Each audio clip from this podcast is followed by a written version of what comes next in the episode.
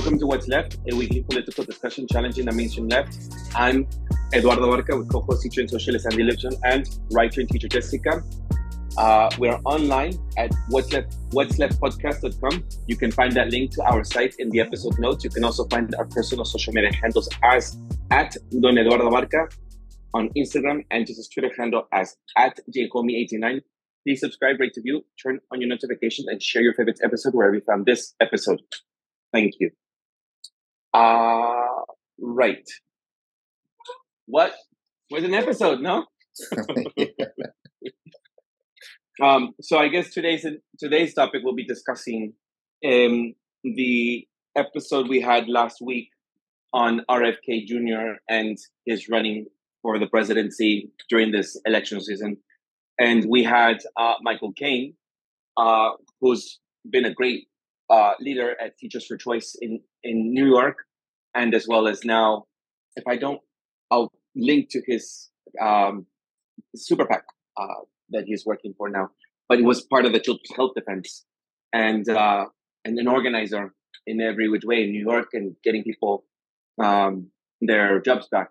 And so we'll have Michael Kane back on sometime soon. But this episode g- garnered a lot of attention, and in case anybody uh, doesn't didn't hear it or watch it, uh, they should. And as I said, I'm I'm I'm here from Bogota. Well, I'm from I'm actually right now in the coast, northern part of Colombia. So forgive me for the audio if anyone is having difficulty, or for the sound or any quality of the video because it's going to get a little bit um, choppy. Um, but anyhow, back to to to Michael Kane and that episode. We had a lot of comments, and uh, we're a very small channel here on What's Left, and we like it that way. I mean, I like it that way, but uh, we also don't mind um, having uh, in uh, an engaged discussion. And this time around, there were about last time I checked, 800 comments, the most we've ever had, and also 10,000 views on What's Left um, episode uh, on RFK Jr which is very rare for us because uh, the reason why I even mentioned subscribe, rate, review every single time in the intro is because we have a lot of algorithms that are always against us. So it's a difficult way. We always have a challenge um, tr- getting our voice out there and sending a signal or trying to find people that are like-minded for us. But anyhow, so uh, Andy, you decided to do this this episode this way. Why don't you take it from here since you had the idea of doing this episode? Yeah, I mean, ten thousand views isn't just rare; it's completely unprecedented. I mean, um, I think we had there was one you had done we had done on sex tech, which had five thousand views, but that was probably because the thumbnail had like the sexy thing on it, and I think people clicked on it and were like, oh, and then then they saw it was us talking about it, and then they were like off because that that episode had very had five thousand views, but very little engagement. Um, I think you know we've, we've had stuff around um, uh, how the vaccine mandates were part of a techno technocratic trap in California. That got about two thousand views, um, and um, Eric Lerner when he talked about the how the Big Bang never happened um, uh, got in close to around two thousand views. So we've had that area, but we I, have never seen a response like this. I don't actually under, fully understand because I do think there's an algorithm involved you know, in terms of, but for whatever reason, when we put out this episode about RFK Jr., I mean, it, it just it just launched like, and I'd never seen anything like it. Um, and Andy, did it? Sorry to interrupt you, but did it get super high views on or listens on other platforms like Spotify and iTunes and stuff? Do you know? On iTunes, I don't get a sense that it was that much. I'd have to look at the analytics on it, and I didn't, haven't checked Spotify.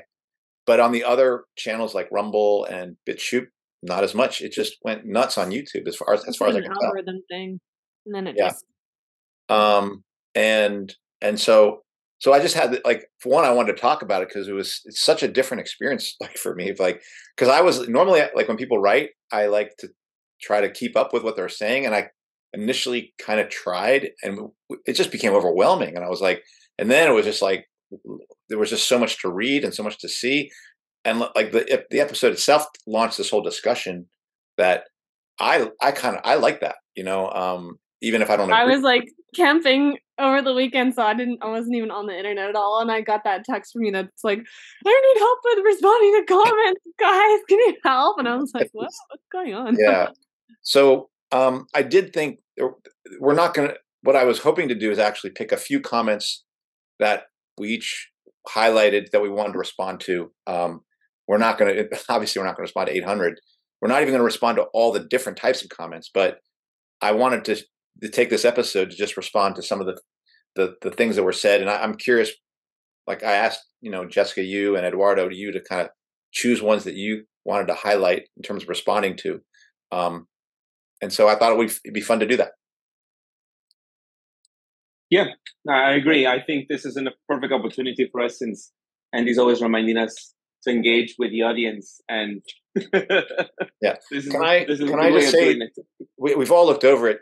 Here's what i'll say about what i think the general responses were. There were uh, most of the responses were like people just saying yes i'll vote for him you know yes yes yes yes of course i will da, da, da, just that. There were some people who said no few, very few who just said no. And then there were some a number of people who said why they were going to do it like why they were so inspired by rfk jr uh, then some people who, who said, hell no, I'm not going to do that. This is again in the minority. Um, and then some people who said, if he voted went independent, I might, or I'm going to, or I'm going to go for Cornel West. Um, and, and then there were other people. I mean, some of the interesting questions of like, I think there were some nice ones that people were appreciated the discussion that was had on our channel, even if they didn't agree with maybe me and Jessica, who put out a "We're not voting for Bernie" view, and then some of those people posed questions to us. So I think that was the spectrum of responses we got. Um, and then sometimes people debated in, in, internally when they would say stuff like there were people who, who were RFK Jr. haters who they would say, "Hell no, I don't like him," and you know, for some was because of Trump. And it was also interesting to note how many people there were a number of people who said, "I used to vote Republican, but I'm going to register Democrat to vote for this guy," or I was going to vote for Trump, but now I'm going to vote for RFK Jr.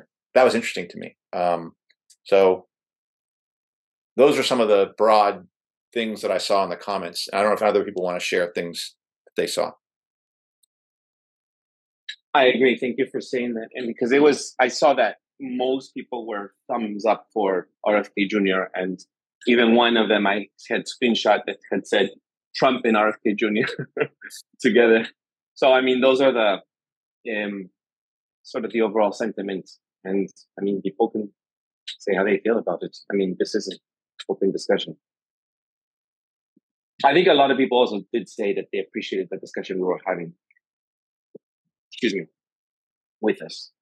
Uh, but we'll get there. Anyhow, I would. I'll just say I probably think overall there was probably more like "What's wrong with you people?" you know, than than people who were like happy with, with our positions. But I think that's fine. I don't think too many people were like jerk, total jerks about it. Um, I I do want to comment that, and I was noting this to Jessica, that it was very interesting to see how people would say that naive girl or that ignorant girl, uh, and I, they weren't taught. They never mentioned me. I mean, I'm not a girl, but and Jessica thinks it's because they might have like just listened to her and then bounced afterwards. But when I read it, I was like, some, I, it was just, it was a little interesting to say, well, she wasn't saying that things that were that different than what I was saying. Um, I don't know if I, I, just felt like it was more, there was sometimes there was more patronizing, uh, kind of condescending comments. Um, what I might call, I would have said sec, uh, comments that were a result of kind of that sexist um, double standard kind of thing. Um, but it could be they never heard what I was going to say, so they never got to say anything bad on me. I'm not saying no one said anything bad on me. It just was, if you read through the comments, you will see a difference between how they talk about Jessica and how they talk about Andy. I mean, yeah, it for a YouTube comment section, I don't know, it was pretty tame. I, not to insult like anybody who watched and commented, like there were a lot of intelligent comments, but I mean, yeah. I was just saying before we started filming, like I don't think the YouTube comment section of any video on the internet is like where you're gonna find like the most, you know, intelligent, like nicely worded discourse. Um I, I thought they were just saying I looked young and fresh. that I'm a girl. I did screenshot. She has a name. There was one. This is my favorite comment. Uh, what is she talking about? Annoying. I was like, Mom, is that you? it's at heart and soul. There's always like some like, you know, super sweet like username, and then it's like, you fucking idiot. um, I had said earlier before that before we started this, this um before we started the episode, I, I had said that it reminded me of the days when I used to get attacked um, on Rumble or Odysee, one of those before, and so it's all it, it, it's not like I because what I'm saying is it's just the most intelligent comments would be preferred so that we can actually debate and have an uh, discussion that's worthwhile. And I feel we're, you know, just people don't know how to say anything that's that's smart enough. I, I'm gonna have to disagree with both of you. um, I on what? On the idea, like, I actually thought mo- most of the people who who who said stuff, I thought were like got me to think about something.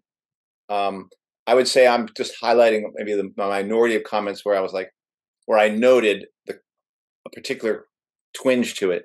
Um, but I personally actually enjoyed reading over this stuff. It was too much to read entirely, um, but I would not say it was dumb or people didn't see, seemed ignorant. I just think people, for me, people were passionate. I disagreed with most of the people I, and many of them disagree with me, but I disagreed with the position people were taking. But I felt they were clear where they were coming from. Um, I'm talking about specifically the comments that I think people are just trying to find someone to insult and yeah specifically the comments around whether my accent as being mexican or whether jess being a woman or a gal or girl or female you know she should wear her shirt i'm a woman definition and those are the things i'm speaking to i'm okay. not talking about generally the other comments okay speaking yeah. to those yeah. yeah which you didn't get any attacks for well yeah but I would not describe those as the by any stretch the majority of the comments. We had eight hundred. They help boost no. the views, you know. It's fine. Anyhow, let's get into it. So, yeah, Jess, okay. why don't you start? Okay. Um. Okay. So I guess this one was directed at Andy, but I, I feel like there were quite a few comments that were kind of arguing the same thing against my position and Andy's position that we don't want to vote just period. Um, so I was I felt like this one was just one of a, a bunch. So this person said, uh, Andy, I disagree with your perspective on JFK and on changing the system. I have no idea about the evil acts perpetrated by the Kennedy administration, but I assume they are numerous. No president can hold his fist up and stop all these evil acts, but someone like Bobby can turn the tide with our help like you, he says we need a resolution, but um, unlike I think they mean revolution. Oh right, yeah. Sorry. um so many things open. Uh like you, he says we need a revolution, but unlike you, he has a plan and is moving forward with it. Or am I wrong? Do you have a viable plan to bring the system down? If you do, I'm all in. Please point us in that direction in the meantime, I will support Bobby. So I just I mostly am focusing on like the end of that comment because I just feel like this sentiment and sometimes I think it's genuine. In this case, I think it's totally genuine. Like it's not at all a, a dumb comment. Um, but sometimes I think this idea of like, well, what's your plan? for the revolution like can you do better is kind of a bit of a like a deflection or like a defensive sort of response um you know the whole like okay like of course the system isn't perfect or yeah even like this the system downright sucks but do you have a better one? And until you hand me the perfect solution i'm going to be over here with everybody else like in this safe corner trying to change the shitty one that we have from the inside out. And I I know I've sta- I've referenced this before, but it's such a good metaphor that uh, Steve Poikonen always makes of like voting as every four years we basically put all this effort into slapping shiny improved parts on to a machine that's designed to kill us and that like i just think that's such a perfect metaphor and there were like a lot of people that had this question of like well okay like your critiques are valid but like i'm not hearing you present a solution. Um and i will say and i think i even responded to this comment or maybe it was a different one that like it's a fair question but i feel like we actually have had a lot of people on the show who are modeling solutions. Like it might not be this perfect you know beautiful thing but they're modeling that whole like exit and build like creating their own schools or creating their own um like birth circumstances outside the system or their own permaculture gardens or health protocols or just like bringing the realities that they want to life um out completely outside like our political system or eh, whatever pick your pick your system right? Um and just like leaving those paradigms behind even though it's really fucking hard and takes you know so much risk a lot of the time. Um and i like i don't know like i think we're also like the what's left crew is also like trying to do that and it's sometimes in really small ways and a lot of times we probably fail to make a difference. But I, like i would rather be failing to do that than electing somebody who's whatever, like a moderately decent politician. And I don't think that you can do both. So yeah, I guess just um I just feel like the whole argument that we have to have the new system laid out and completely agreed upon before we abandon this one is kind of just like a uh, an excuse to to keep the status quo in in place um yeah, it it's like lining up your like your next boyfriend before you break up with the current one. it's like, you know, like it's just not how life works. Like you have to first kind of have the clarity and like the courage to like step away, like step off the cliff, make space for the new. And so the way I view it, like we break we break the system or we abandon the system and then we kind of figure it out from there. And that's the reward, right? Like that's fighting over what we build from the rubble and how. Um, and I'm not saying like we can't or shouldn't try to anticipate and try to make plans, but I mean, ultimately, I, I, it's not going to unfold exactly how we think it will. And I think the present moment is, I mean, yoga teacher coming in, but like the present moment is like the only place where we can like choose for ourselves. And so I think, yeah, just this like show me your crystal ball and your 10 point plan is like it's a little absurd and uh, like the last thing i'll say too is i i actually think it's a way of also trying to outsource maybe not intentionally but like outsourcing the work and the risk taking of actually being the person who goes out on a limb and is like the paradigm breaker and is unpopular because they're radical or revolutionary or whatever um you know who who who says like fuck this this isn't working and i mean even just with like the covid shit the last couple years like we've seen a lot of those people pay like quite dearly for being the radical or whatever. And then everybody else just gets to be like oh, okay like you guys go break this system. I'll just be over here in the safe house until like in this comment like in the meantime.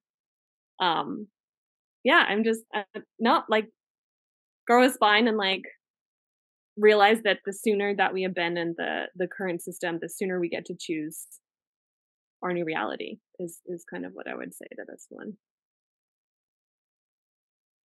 With totally with admitting that like this is exactly how I used to feel is like, well, what is it like? I'll just go and do it. Like Michael said, like it's just one day. Like just cast the ballot and then like go do your other work. I don't. I don't actually think we can be truly doing both.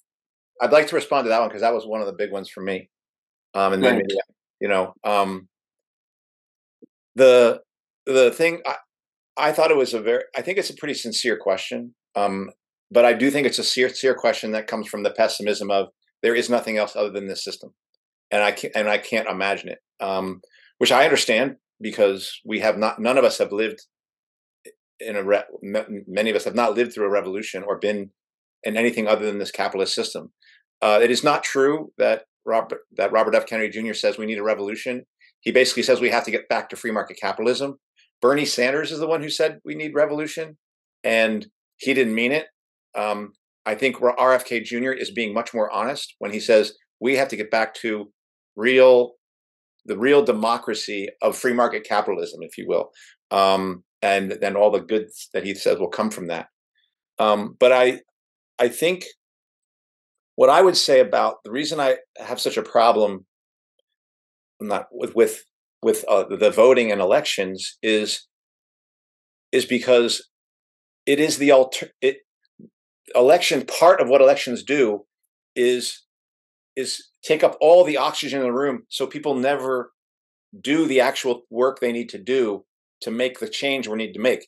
And jessica i think you definitely noted like we've had people talk about how they're trying to build their own schools how they're uh, you know doing their own birthing you know like do, uh, trying to find their own medical systems uh, what was the you know people just and Max just trying to figure out how to stop, you know, lithium mining and Allison and Jake trying to find out how do we stop technology and the technocracy. And I think Allison and I agree with her would say we it's not just going to be enough to just stop those things. We're going to have to dismantle those things. And this is work that we we humans who are being attacked by this are going to have to do. This is not RFK Jr.'s work. It's not Bernie Sanders' work. And RFK Jr. doesn't want to do that. This is our mission. And what I see voting is doing is it it just it is essentially a system that says please don't change, don't change this thing, or you dare not change it, trying to trying to direct people away from the actual thing that will change. And and if I you had an analogy of like, well, you know, I'll get this boyfriend until I have that boyfriend, but it I mean, it's literally like somebody telling you there's a bunch of boyfriends behind that cell wall. Open that open that prison wall go inside, close the door, and you're going to see a bunch of boyfriends, you know, for you or girlfriends. You know, it's like, no, that like there's nothing there other than a trap. And so what I'm really saying to people is I think we have to go a completely other direction. Like if, if we're gonna if you're gonna go from San Francisco and try to get to New York, I don't think you should start walking north. I think that's a bad idea. I think you need to walk in a generally eastern direction. Like I don't exactly know the route, but I think you've got to go that way. And I think what what the ruling class is doing with elections is trying to say, "Oh, you want to get to New York? Come north." Uh, or go west into the ocean, and maybe we'll, we promise we'll get you there, you know. And they're not. They're they're going to drown you in the ocean rather than get you to New York. Um, and so that's that's what I feel. That's why I feel passionate about like saying, don't go there because they're trying. They're like they are like vampires trying to suck your energy and trying to tell you that they will make the change, that you can't make the change. And the, the inverse is the true. The only way we will have an actual revolution is if regular people feel in their hearts and take action in their with their with their hands and with their feet in making the world that they want. And we have highlighted a few people who are who are trying to do that. But that's it's going to take all of us doing that together to make the world actually one that's livable. And elections are literally just saying, "Oh, we can do it for you," and it's a complete myth, and and it's a myth that stops people from from people from taking action on their own, and that's why I think it's so destructive. And the reason I I, I can't give a give a, um, a roadmap is the roadmap would literally be constructed by all of us who are taking action together. Like we're going to have to do this. Like it's like it's like telling people I don't know. It's like it's like putting people in a forest and saying, well, how are you going to get out? Give us a mode map of getting out. The first thing they have to do is get together and say, we're going to try to get out together. And and they have to figure it out. Like it's not Bernie Sanders or RFK Jr. who's going to get you out of that forest. It has to be done by the people themselves. That part I believe firmly is it cannot be done by anybody other than us. And elections are trying to tell you something different than that. I think quite a few people got like kind of like offended by like comparisons to Bernie, like between RFK and Bernie, which I thought was interesting because like like content wise, they they are very different, but like this scenario is is I'm sorry, but like it, the parallel is so real. I think so, um, and and both of them, both of them are basically situate people in a passive place of saying, who is who's the one who's going to do something for me? I always say neither is going to do something for you, and it's not because of them. It's because this they are operating within the system that has only one way to go, which is to crush humans and exploit them. And as long as they are members of that system, and as long as they are part of the state in that system, they are just going to be participants of that. And at best, they're going to be trying to inoculate you from thinking that you should change that. That's the best they're going to do. But the very idea that Bernie or RFK Jr. or Andy or Jessica, if let's say I ran, the idea that I'm going to liberate you is is the opposite of revolutionary action, of revolutionary agency. It's the idea that, oh, somebody else is going to have to save me. And once you start adopting that, revolution is impossible at that point. So, my turn. Uh, so, speaking to at Talia Grace 44 uh, three days ago, wrote this We definitely need the southern border controlled better. Have you seen the Sound of Freedom film? This movie thing that I keep hearing about, and everybody keeps telling me to go watch, which I am in Colombia myself, so I will speak to that. Next comment, because they're connected. Uh, you're talking about the Great Reset. Uh, open borders is part of the Great Reset. This is what the World Economic Forum wants. Wow. Read Whitney Webb. Whitney Webb is always right. Whitney Webb comes with receipts. All right. So come back. All right, let's let's respond to this. Oh, who said that? Hold on, because if you're gonna say something, you should better at John Souther 7671 four days ago. All right. Good. So my response to this is uh, I think there's an episode that I've already dedicated to this that anybody can read. I was in Mexico the last time. I just this was last year, and I posted that on my Instagram, and people can also find it on our What's Left uh, channel. Andy will also link it I've already discussed the border issue. Without going too further into it, uh, you know, people who want, or first of all, the World Economic Forum wants more control and surveillance, AI and passports and papers and all of that shit that you're saying that World Economic Forum wants. So open borders is not the same thing. of What they're talking about, they're talking about everyone should have freedom of movement, but with surveillance. I'm talking about freedom of movement wherever you want to go without being surveillance, without having passports, without documents, I'm speaking specifically to the acts of love, the acts of economic movement, the acts of migration that we've had for thousands of years. And so I think that people need to wake up and realize that no one is originally from a specific place. We're all mixed. These two individuals here with me right now are also very mixed. We're, everyone here is mixed. Everyone has always migrated for, for just thousands of years. And I think that geofencing and surveillance, like what we've seen at Ciudad Juarez and El Paso, is exactly the kind of thing that is coming to our future. If we're not pro open borders, this is what's going to happen to us. There was a 2014 podcast that I had shared also on that episode that I invite anybody to see. It is regarding the drones that they're being used, and that even in the United States of Northern America, where they're saying that they want to use drones, like in Oklahoma City, where they were starting to surveillance people and people stood up. I'm glad they stood up. But unfortunately, it's going to come for us. I've even seen drones in San Francisco. I've seen drones. I've seen automated auto self-driving cars. There's drones everywhere. And geofencing is a part of that strategic plan. So anyone who is supporting the, the border issue here, we have to understand quite well that is coming for us. It's not just for immigrants. People keep making it about that issue. People keep talking about they're gonna we're gonna need to control the southern border. No, it's coming for you and your families. That's what it's coming for to surveillance every single one of us. It's coming for your children. It's coming inside your home, and that's what you want. If you are part of the freedom movement, you are wrong on this issue. And I have been at Trump rallies, and I have also supported people, not Trump rallies, specific Trump rallies. I mean to say, like at the Sacramento with Trump supporters. I mean to say, and that was what I went with Kenny, we stayed afterwards. And I felt uncomfortable. People were talking about anti-immigration there, but I'm talking about uniting us as working class folk. I'm on the left. I still consider myself to be on the left, not this kind of left, the liberal left, but I am on the left still. I don't know about you and Jess, but I still am, and I have hopes. I'm of that 60s left where you question Big Brother, Big Man, and all of that. But it enrages me that people keep talking about border issues. Control the southern border. Control. Watch the Sound of Freedom movie. Why don't you watch Jeffrey Epstein? You should go ahead and watch Jeffrey Epstein with Bill Gates, Bill Clinton, Donald Trump, and all Prince Andrew, all of that mess, and everybody's getting away with it. And I was wrong on that episode that we did together, where we discussed uh, Jeffrey Epstein. At that time, we had just begun the the What's Left podcast. I wasn't too sure. I didn't like to go into these conspiracies, but everything is adding up. No one is being jailed. No one is being incarcerated. No one is being. Why was he dead? I don't know. Figure it out.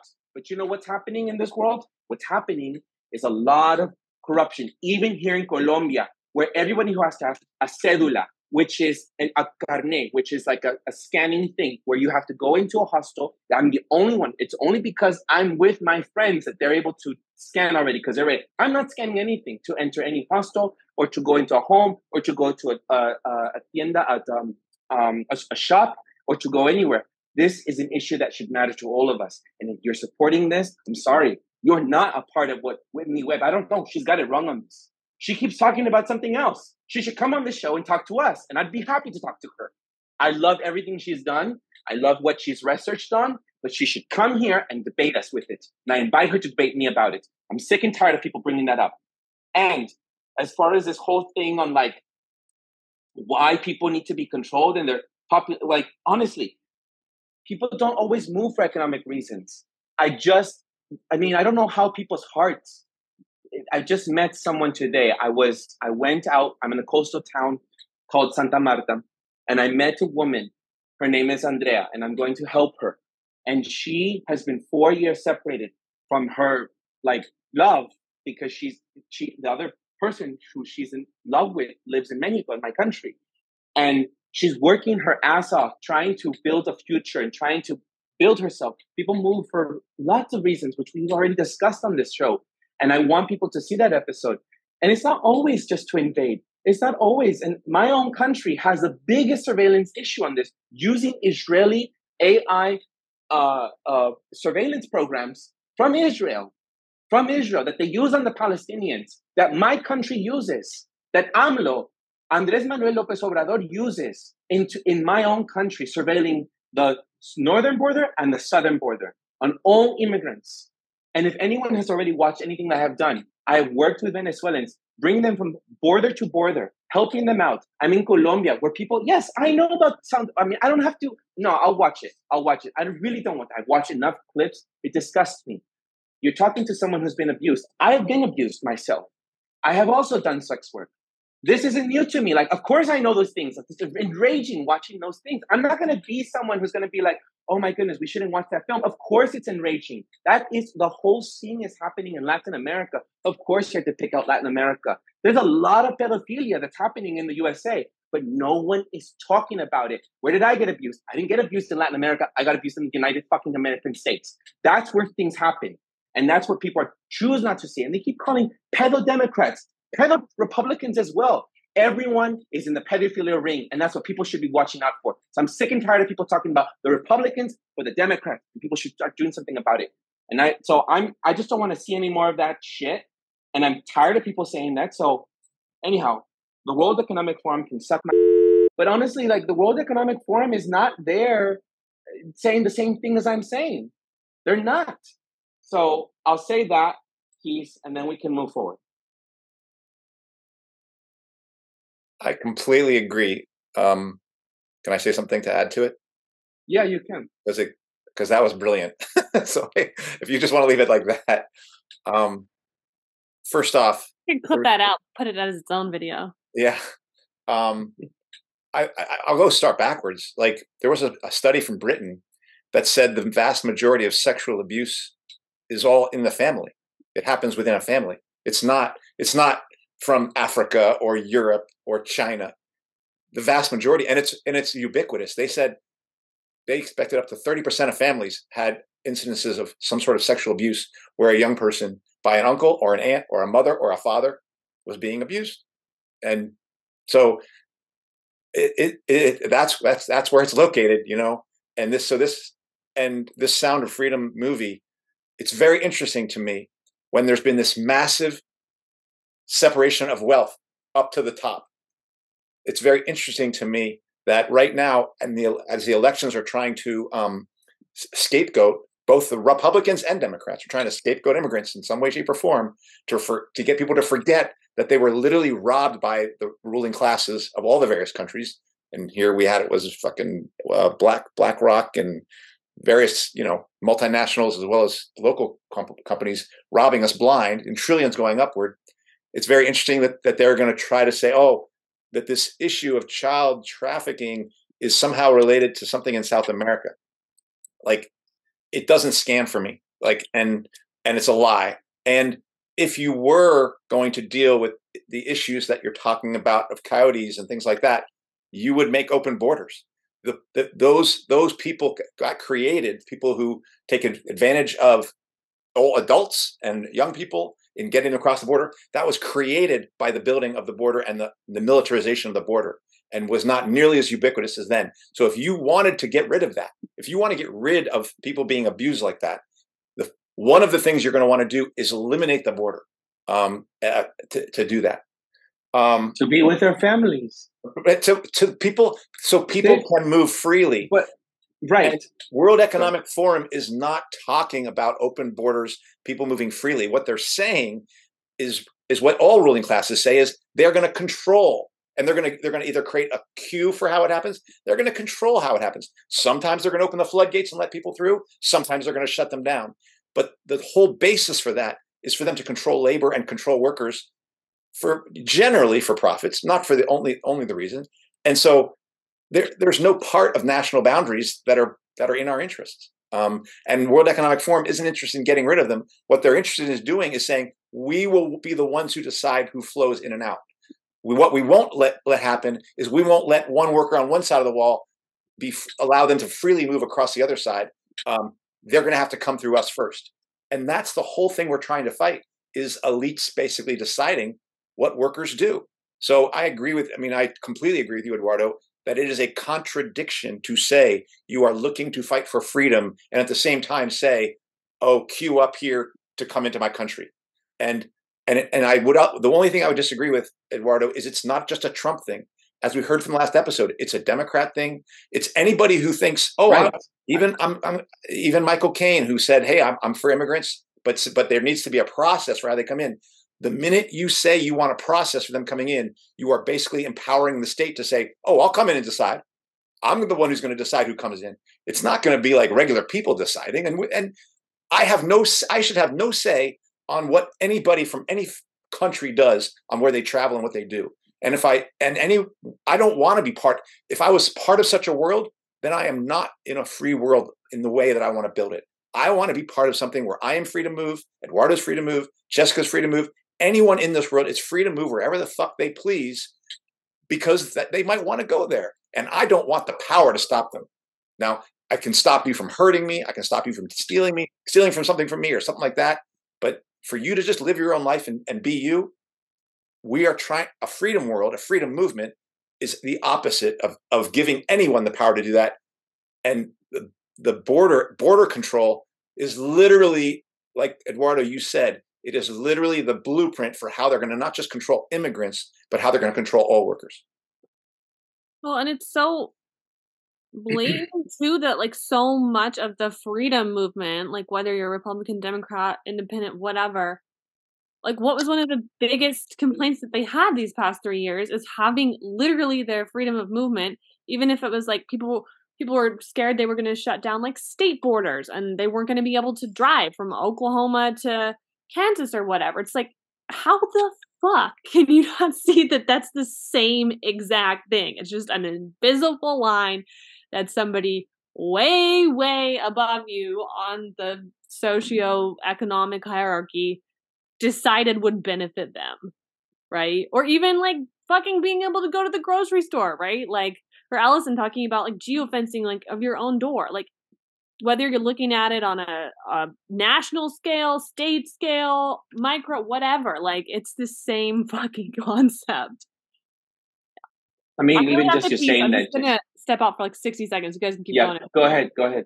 You know, even just you saying that, just um, it's like the biggest pedophilia that I could see is like the surveillance of children in their private homes. I mean, that's that to me is from the state.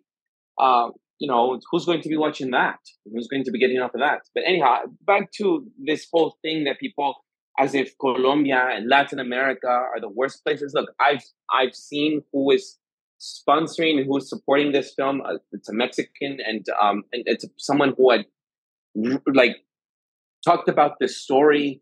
Uh, who is a U.S. American, a Christian, and who went out and worked at the border, and who then went all the way to rescue the sister of a young boy who needed help. It's a tragic story. There are thousands of those stories. And I'm not trying to diss and say that that story of Sound of Freedom isn't one that is heartbreaking. It's very heartbreaking. But it is one film that is highlighting one issue to try to persuade someone, like everyone else here, emotionally, that the that there should be more border control. What about the UN, the United Nations? And the whistleblower that talked about what happened in Eastern Europe, where the UN folk were trying, were not trying, excuse me, they were exploiting women in the Ukraine, you know, by UN officials. That is what's happening. What about in Afghanistan, where the military were having sex with children, with boys, young boys? There are documentaries. And they were even allowing the Afghans who they were training have sex with young boys. It's widely culturally accepted there that that happens. What about the sex trade that's happening here in Colombia by US Americans who are flying over here or they're flying over to Thailand? White people, not just brown people, do this, is what I'm trying to say. To me, it's not brown or white, but people are saying, tell them freedom. Look what's happening the freedom. Because look, they got all the Colombians. Because they want to use brown people as if they're the evil force. No, uh, people are evil, whatever color you are. There's a bunch of white people out here in the center having sex with young girls. I see it here in Colombia. It's not brown people abusing this, it's US American tourists, you know? Or what about Oxfam, this charity person, or excuse me, this charity uh, organization in Haiti? If you were going to get resource in return, you had to do it for sex. These are large organizations. No one has been prosecuted. So if we're going to go for the little guys, you know, the little, I, you got bigger fish to fry, as the expression goes, which is Bill Gates, you know, Prince Andrew. These are big people to go after, which I don't see that kind of rage and fury. All abuse to me is tragic. All abuse to me is horrible it's it's it tears my heart. It I have the I, I know what it's like, you know, but but I feel people's emotions are directed towards one specific thing they want us to do, which is, and if you're not careful and you're watching something and you're being brainwashed of saying to you, it's the border that's the issue, right? And it's not, it's everywhere. And I just mentioned examples because I know someone in the comments that said, I don't believe anything that Andy says unless you have evidence. Well, for anyone who wants evidence, I just mentioned a few. So the UN, Oxfam, um, all that sex ring with the politicians, you know, and I think everyone knows by now there's a lot of sex trade that happens. I see it here. I see it here all the time. So anyhow, we, we can move add, forward. Uh, we should add Washington State to the trafficking yep. list too, because they've just passed legislation, and other states, including Oregon, I think, are following suit where, um, under the premise of like gender affirming care, the, children can be taken from their parents and become wards of the state, and then I mean they they're being trafficked by literally state entities. It's insane. You just reminded me. Just thank you so much. And the other thing too is it's not a border issue as well. It's the people crossing over to the United States of, you know, the USA where they in detention camps, they have been abused, kids who've been separated by their families, who have been abused by US Americans, and also women who have been uh, their tubes tied in the USA without consent. Population control, which I'm not for, you know. Anyhow, we've we've I think I've belated the issue.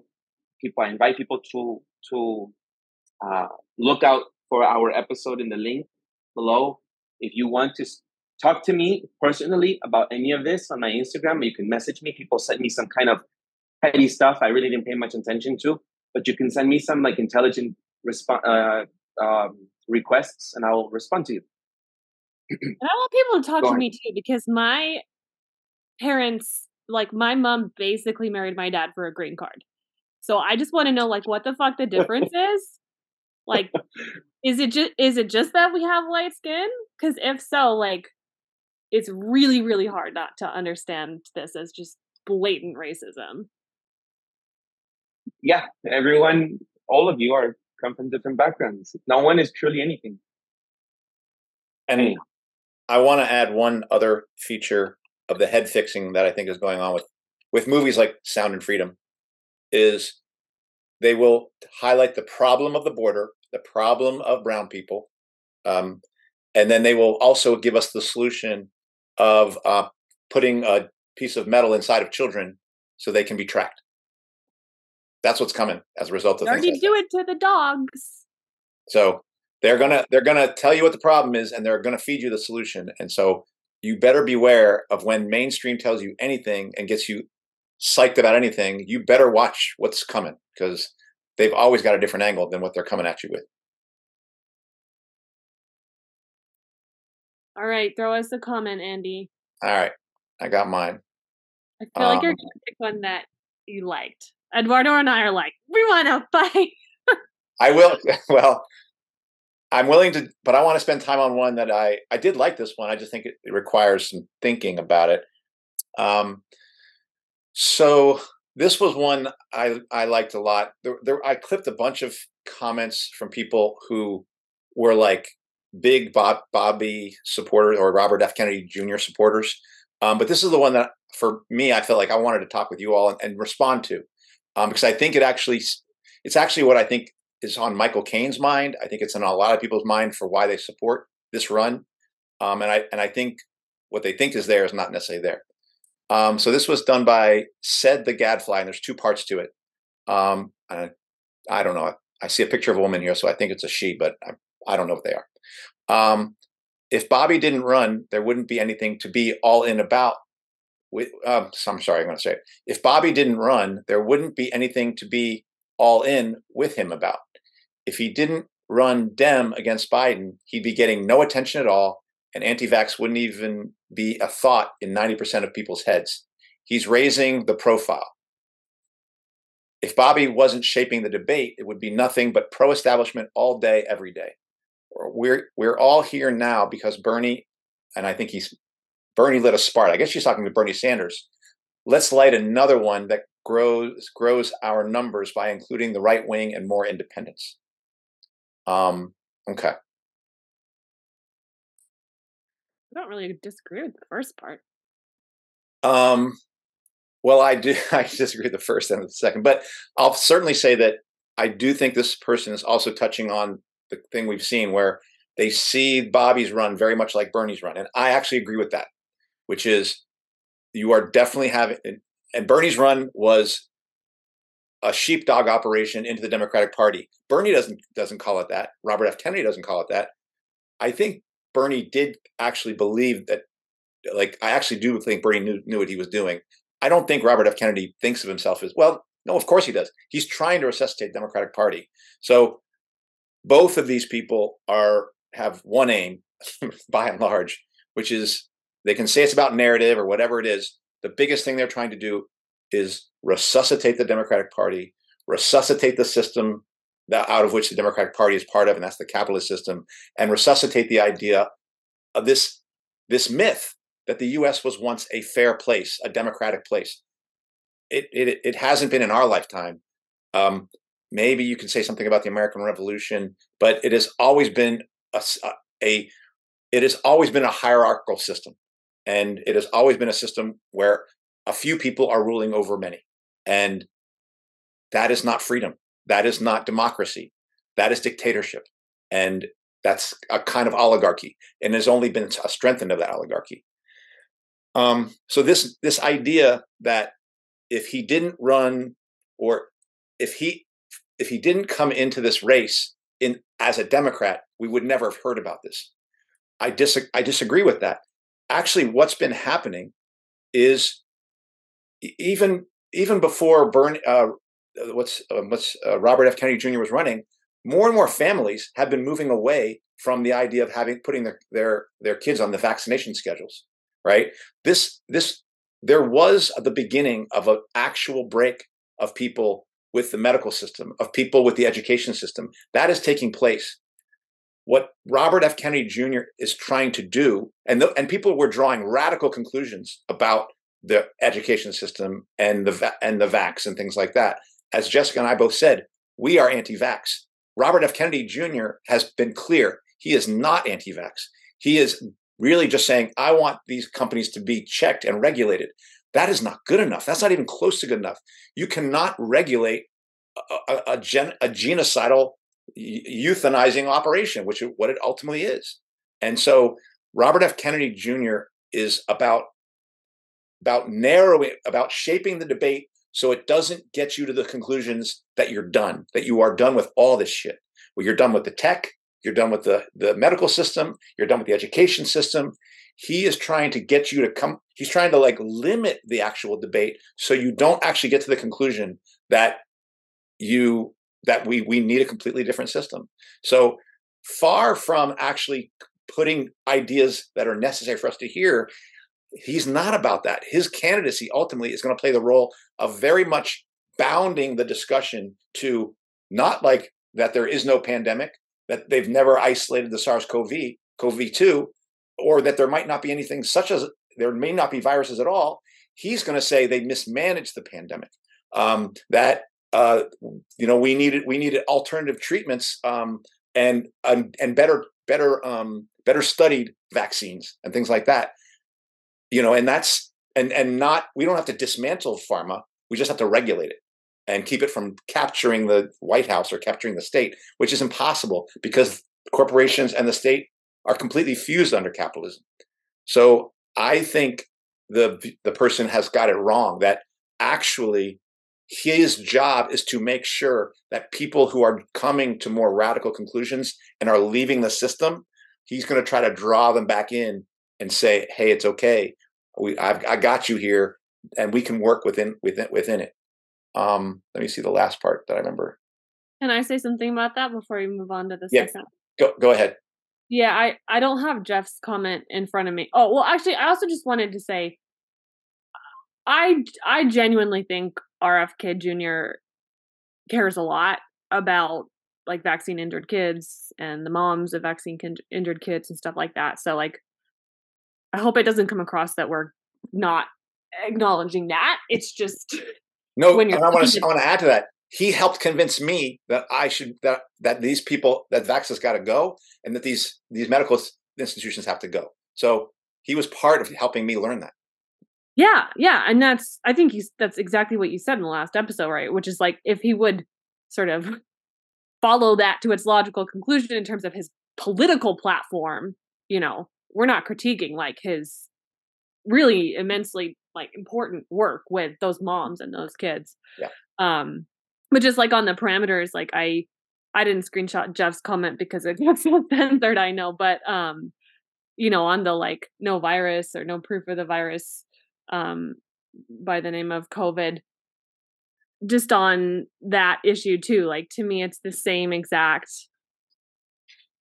like parameters of the discussion, right? Um, the mainstream, maybe as a result of a sort of moderate rebel like RFK, on account of that platform, the mainstream may cede a little bit um, of the narrative but that's like all the more reason why those who are more extreme than RFK are going to be boxed out of the discussion. Like whether it's anti-vax, whether it's proof of virus, whether it's JFK's legacy, like the narratives that he is helping to solidify through his election campaign don't like entertain any of that. Um, and I mean, even like I think you were gonna bring up the the guy who was like, "Geez, like the conspiracy theory guy isn't even really enough for you conspiracy theorists." And it's like, well, actually, yeah, like yeah, that is that is the point oh, maybe I should show that one. I guess the last thing, and Eduardo, you should get your point here as well, is when when the person said if Bobby wasn't shaping the debate, it would be nothing but pro-establishment, and that's exactly the point. That's why he's there. The establishment needs him. My brother asked me, "Do they do they hate RFK Jr.?" There might be some individuals in the ruling class who hate RFK Jr. You know, like that, but but they need him because if they didn't have people like him right now to be in there, then there's a whole but then then the discussion that the establishment was going to have is going to be completely hermetically sealed into this area and they're going to lose people and that's the last thing this, the establishment and the capitalist system wants. They need people to be part of this hooked into the electoral system hooked into the idea that hey we'll represent you vote for us and everything will be okay or there's a way here or hey we almost got rfk jr there.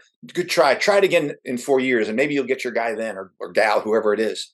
So absolutely, they counted on people like RFK Jr. to come in to actually open up the discussion so it can bring in people like you who are trying to see is this really the way I want the world to be?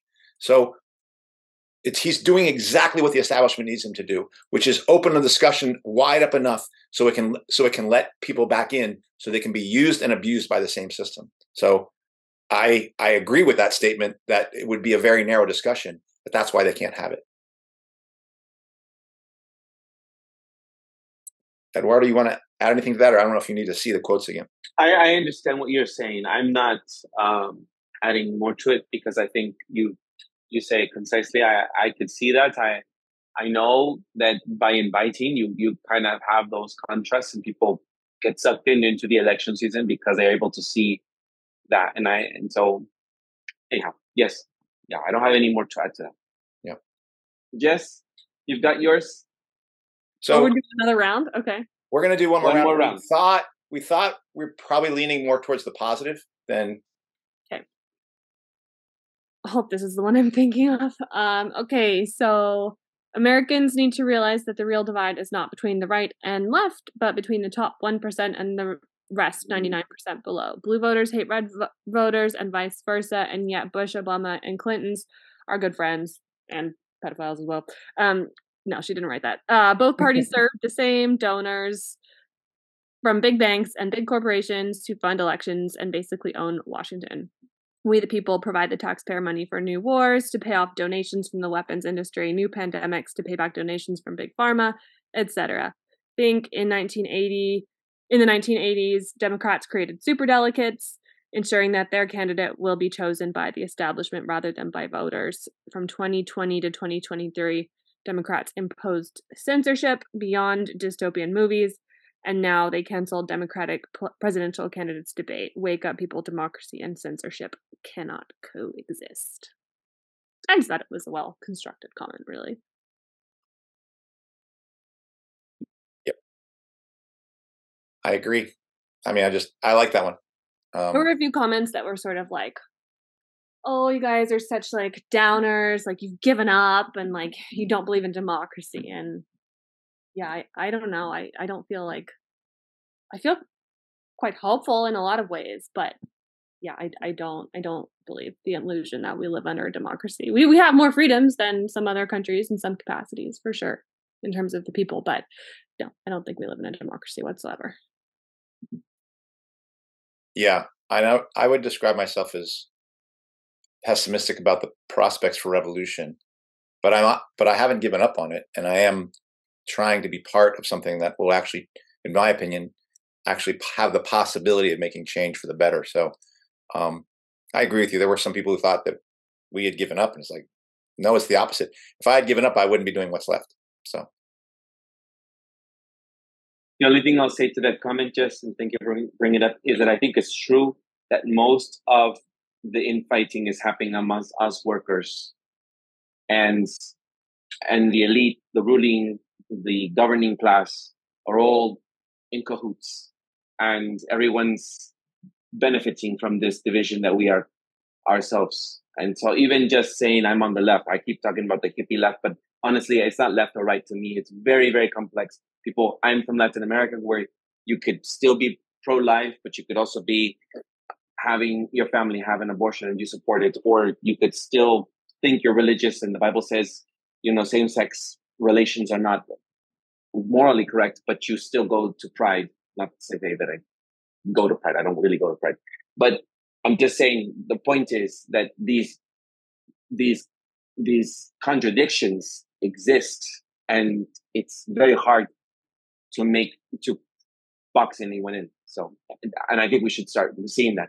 And even I will still continue being, uh, you know, in in uh, I will still continue being in solidarity with people from the freedom movement, from even Trump supporters. My best friend is a Trump supporter, and I don't agree with him on a lot of things. And we're not at a crossroads just yet where we're going to have to mark that line where you and I are not on the same side. I've even said this to Andy as well. We may have to cross that line at some point, but we're not there. And until we get there, we should be more united than we should be divided. So anyhow, that comment was good. Just um, Andy, go ahead. Okay. Um, so my two, I'm going to do two. One is just the one I really like, and the other one is really funny. Uh, so this person wrote, this is Annette McDonald, um, 9192. Love this panel. I'm so confused about my beliefs, but I love to listen to different opinions because these opinions are very important. I'm very interested in RFK, but then I listen to these guys, do dissidents and others that I respect and gather up all of it and make an informed decision. And that's why the mainstream media is so mainstream media is so dangerous when they prevent us from hearing people like this. Um, I think what I love, like, I think the, the thing I liked about this is, well, I'm glad they love the panel, but I just appreciated them saying I'm so confused about my beliefs. I don't think this stuff is easy, and it's just, uh, it's just nice to see that, and I feel like there's such humility in that. I would like to be that humble. I hope I am. Hope I project that. But this is this person is speaking the way I want to be, um, which is just to acknowledge when I don't I'm not sure about something. And Get really, out of the shared screen. Oh, I know, because I got to show my next one. Oh. That's my reason. Sorry. And um, uh, and then the last one. Um, this was just I thought was hilarious. This is the funniest one. Uh, it was by Clay Skelton uh, nine five five seven, and I think he's right. He's writing this about Jessica and me, I guess, as well. Jessica more fits the thing. Um, he goes, Imagine being such a conspiracy theorist that you think the conspiracy guy is a conspiracy. LOL. Um, and I just cracked up about that one. And I think, Jessica, you responded to it as well. I think I just said you're not wrong. yeah. I act, it's it's both funny and I actually think it's accurate. It's an accurate description of the the the, the, the worlds within worlds kind of place we get ourselves. I mean, that's the way that, that is the way the world is you know um, so it can be that way and i just thought he pointing it out was funny clay clay dropped some wisdom and i presume did not subscribe who knows oh and eduardo i got to share my screen now we should go with mine all right here we go so this comment is from at jessica michelle 7571 I just discovered this podcast and I'm really loving it. It reminds me of the old KPFA. Eh? Please do more shows and let's have more discussion about where to go from here. Will a revolution really occur if the whole economy doesn't collapse? Are we moving into the next next Great Depression? Why did so many Bernie voters just give up after 2020, or rather, not just give up, but turn so conservative? Is it all due to Trump derangements, derangement syndrome, or is this who they really always were? So, so first of all, at Jessica Michelle 7571, I, I love KPFA. I really, really do. It, it, it, it it's even during the whole pandemic where they were talking about COVID and they were just being a bunch of COVIDians. Honestly, the programs there, even the history that I've learned, it's been like a university for me, just listening, listening, listening. I have, I'm, I'm not going to dismiss all of the knowledge I have gathered because of KPFA. And I'm really appreciative of that you saying this because I hope that of my delusionment that I had because they were spreading a lot of propaganda. Um, I hope that we would create something like this here. And uh, and I also love this panel. I, I love that Jessica's here. I love that Andy is discussing these ideas with me, and Jessica's always challenging. And we have differences, but we're still united in this panel. And so I hope that this space for viewers, new subscribers, uh, new listeners, uh, anywhere you are, and hopefully you stick around. I really do, and we'll read more comments hopefully in the future. This is a space, a platform where we hope that all ideas can be discussed, even when we have disagreements, and that this be an example for what people would actually do in their own homes, which is to have honest discussions. And as you can see, my through my evolution from when I first started, what's left to 2023, I have changed, even on the Jeffrey Epstein thing I had said. So if people really have these honest conversations, I think that's what's going to unite us more. And what's left is a part of that. It was to discuss what's, as I always say, it's, challenging the mainstream left. And uh, but I will one day change that. I'm not sure when because I'm always busy, and Jessica hasn't really helped me with that. And Andy's always on top of us about that. But anyhow, back to this. So I hope that KPFA uh, comes back to its original roots. Uh, it was about freedom, free, um, speech, freedom of speech, uh, but it has gone so far to more of censorship and um, nitpicking and everything the left is that I'm not a part of the left of today. So thank you, thank you, thank you. Uh, back to the revolution rule of a revolution can always occur even with the whole economy uh, collapses. People have always been um, resilient and and we don't need an economy to stand up. We can always create a world that we create together. Um, and to the next Great Depression, I do believe we will. We are heading towards a very big recession, and unfortunately, it was covered up um, last 2020 by calling it a pandemic.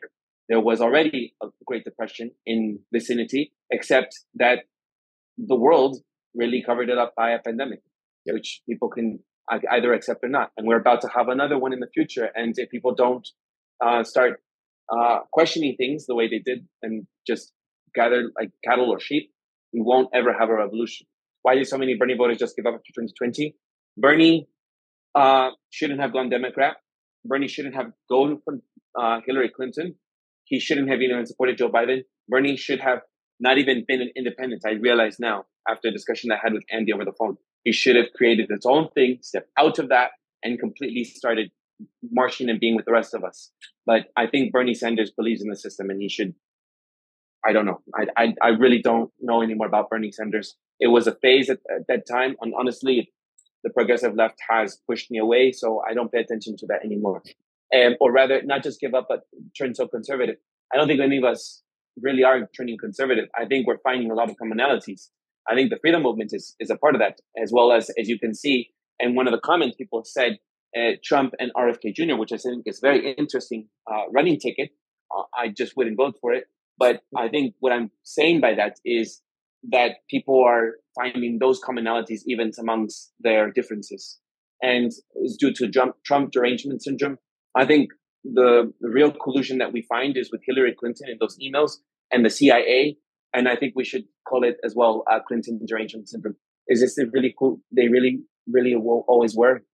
Or this, I didn't really understand that question, but I appreciate Jessica Michelle seventy five seventy one who commented four days ago, and I hope that I reached your your resp- um, your comments now. Thank you, thank you for being uh, here, and everyone else as well.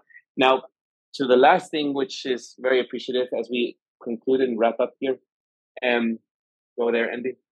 Well, um, and to this person who's always been a very um, faithful listener. Oh, Marjorie, right? Yeah, Marjorie. uh, at Marjorie Seekley, 1982, as well as I think, if I'm not mistaken, Marjorie's on our uh, email list. So, um, thank you very much. Uh, happy birthday to Andy and Eduardo. Thank you, thank you very much. And we'll be having Jess's birthday pretty soon on the 10th of August. so I hope that we'll all have this the ending of the summer. I hope we have a we have a cool guest lined up for my birthday because we're filming on my birthday. So stay tuned for that. Yeah, stay tuned. Happy Leo season. I really do appreciate the um, intimacy. I guess what I wanted to highlight from that comment that we're not just YouTube people. We're, we've never really thought of ourselves that way. We are real people, uh, and and I wish we could respond to every single one of your 800 comments. It's the first for us. And I appreciate the subscribing, not because we're trying to gain popularity, but I hope these discussions are significant for our listeners and viewers. So uh, I appreciate everyone having tuned in. And, uh, and we also look forward to the 10th of August with Jessica's uh, uh episode. yeah. All right, let's I, conclude. Oh, go go ahead, Andy. I, I would just say I it was exciting to just see how many people tuned into this one, and particularly to see how many how the comments took on a life of their own. That I nor Jessica nor Eduardo there was we were only going to be able to be part of that tumult. We could not, as much as I would want to be like, I had to answer these questions and respond to it. it. It was good to be able to be forced to kind of let go and just see, well, no, this is what we're trying to do. We're trying to put something out there, and then things at that point have to have a life of their own. That process is what I believe in, and that is what I believe revolution will look like. Yeah. Yeah. Well, um, I think this concludes. I appreciate this this discussion. Let me just find the intro and the outro. Oh, I want to say this on the episode too. Um, the other thing that I want to talk about, and I think I want to do an episode on it, is the censorship that's going on in the on the YouTube comment section. Right. Um, there are there some things I've learned about it from doing little experiments, and I think one of our future episodes, I'd like to literally just talk about how I think this is working because it's pretty chilling from what I can tell. Um, and I think people have talked to us about like, wait, did you get rid of our comment? And I'm like, I can definitely tell you, we're getting rid of no one's comment. Um, but there are some comments that are literally just evaporating, and they have a particular profile to them. And I want to talk about what I think is going on about with them. Mm, all right. So we'll stay tuned for that. Yeah. As well as I just before, because I know I'm going to be crazy thinking about this. I just want to say to Whitney Webb, which I doubt she'll ever hear what I had said about debating her. Um, in good faith, just like we did with Michael Kane, I hope Whitney Webb comes onto this show. Maybe I don't know. Maybe it's just throwing it out there. So, in good faith, I really do invite anybody from anyone we have interviewed or other people we've admired um, uh, to come on to the show and to have an honest, in good faith debate with us. We don't always have to agree. That doesn't mean that your research or what you've said is invaluable.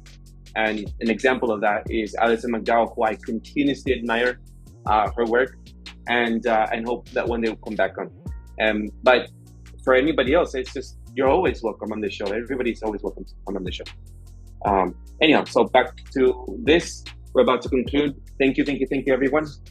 And uh, that does it for this week's episode. What's Left is a weekly polit- political podcast slash channel challenging the mainstream left. We post information about our topics on the episode notes, about our topics and our guests on the episode notes, wherever found this episode, or on our blog at What's Left Podcast. What's Left Podcast.com. Sorry, I have marbles in my mouth. You can find past episodes to this podcast slash channel there and connect with us. I remind folks if you like anything you have heard here, please subscribe, rate, review, uh, turn on your notifications to any of our platforms. It really does help us. That way you'll get in touch with us. Otherwise, you'll just be algorithmed away. Um, you can find us on the Spotify, iTunes Podcast, Stitcher, Google Play, uh, BitChute, Odysee, YouTube, Rumble, or Telegram. You can find our blog and any of those links in the episode notes wherever you found this episode. And if you would like to give us feedback about something you've heard or suggest something for us to cover, contact us through our blog. I'm Eduardo Abarca with co-host Jessica and Andy Lipson, and you can find our social media handles as at Don Eduardo Abarca on Instagram and Jessica's Twitter handle as at jhomie89. All right. Thank you all for listening. Ciao.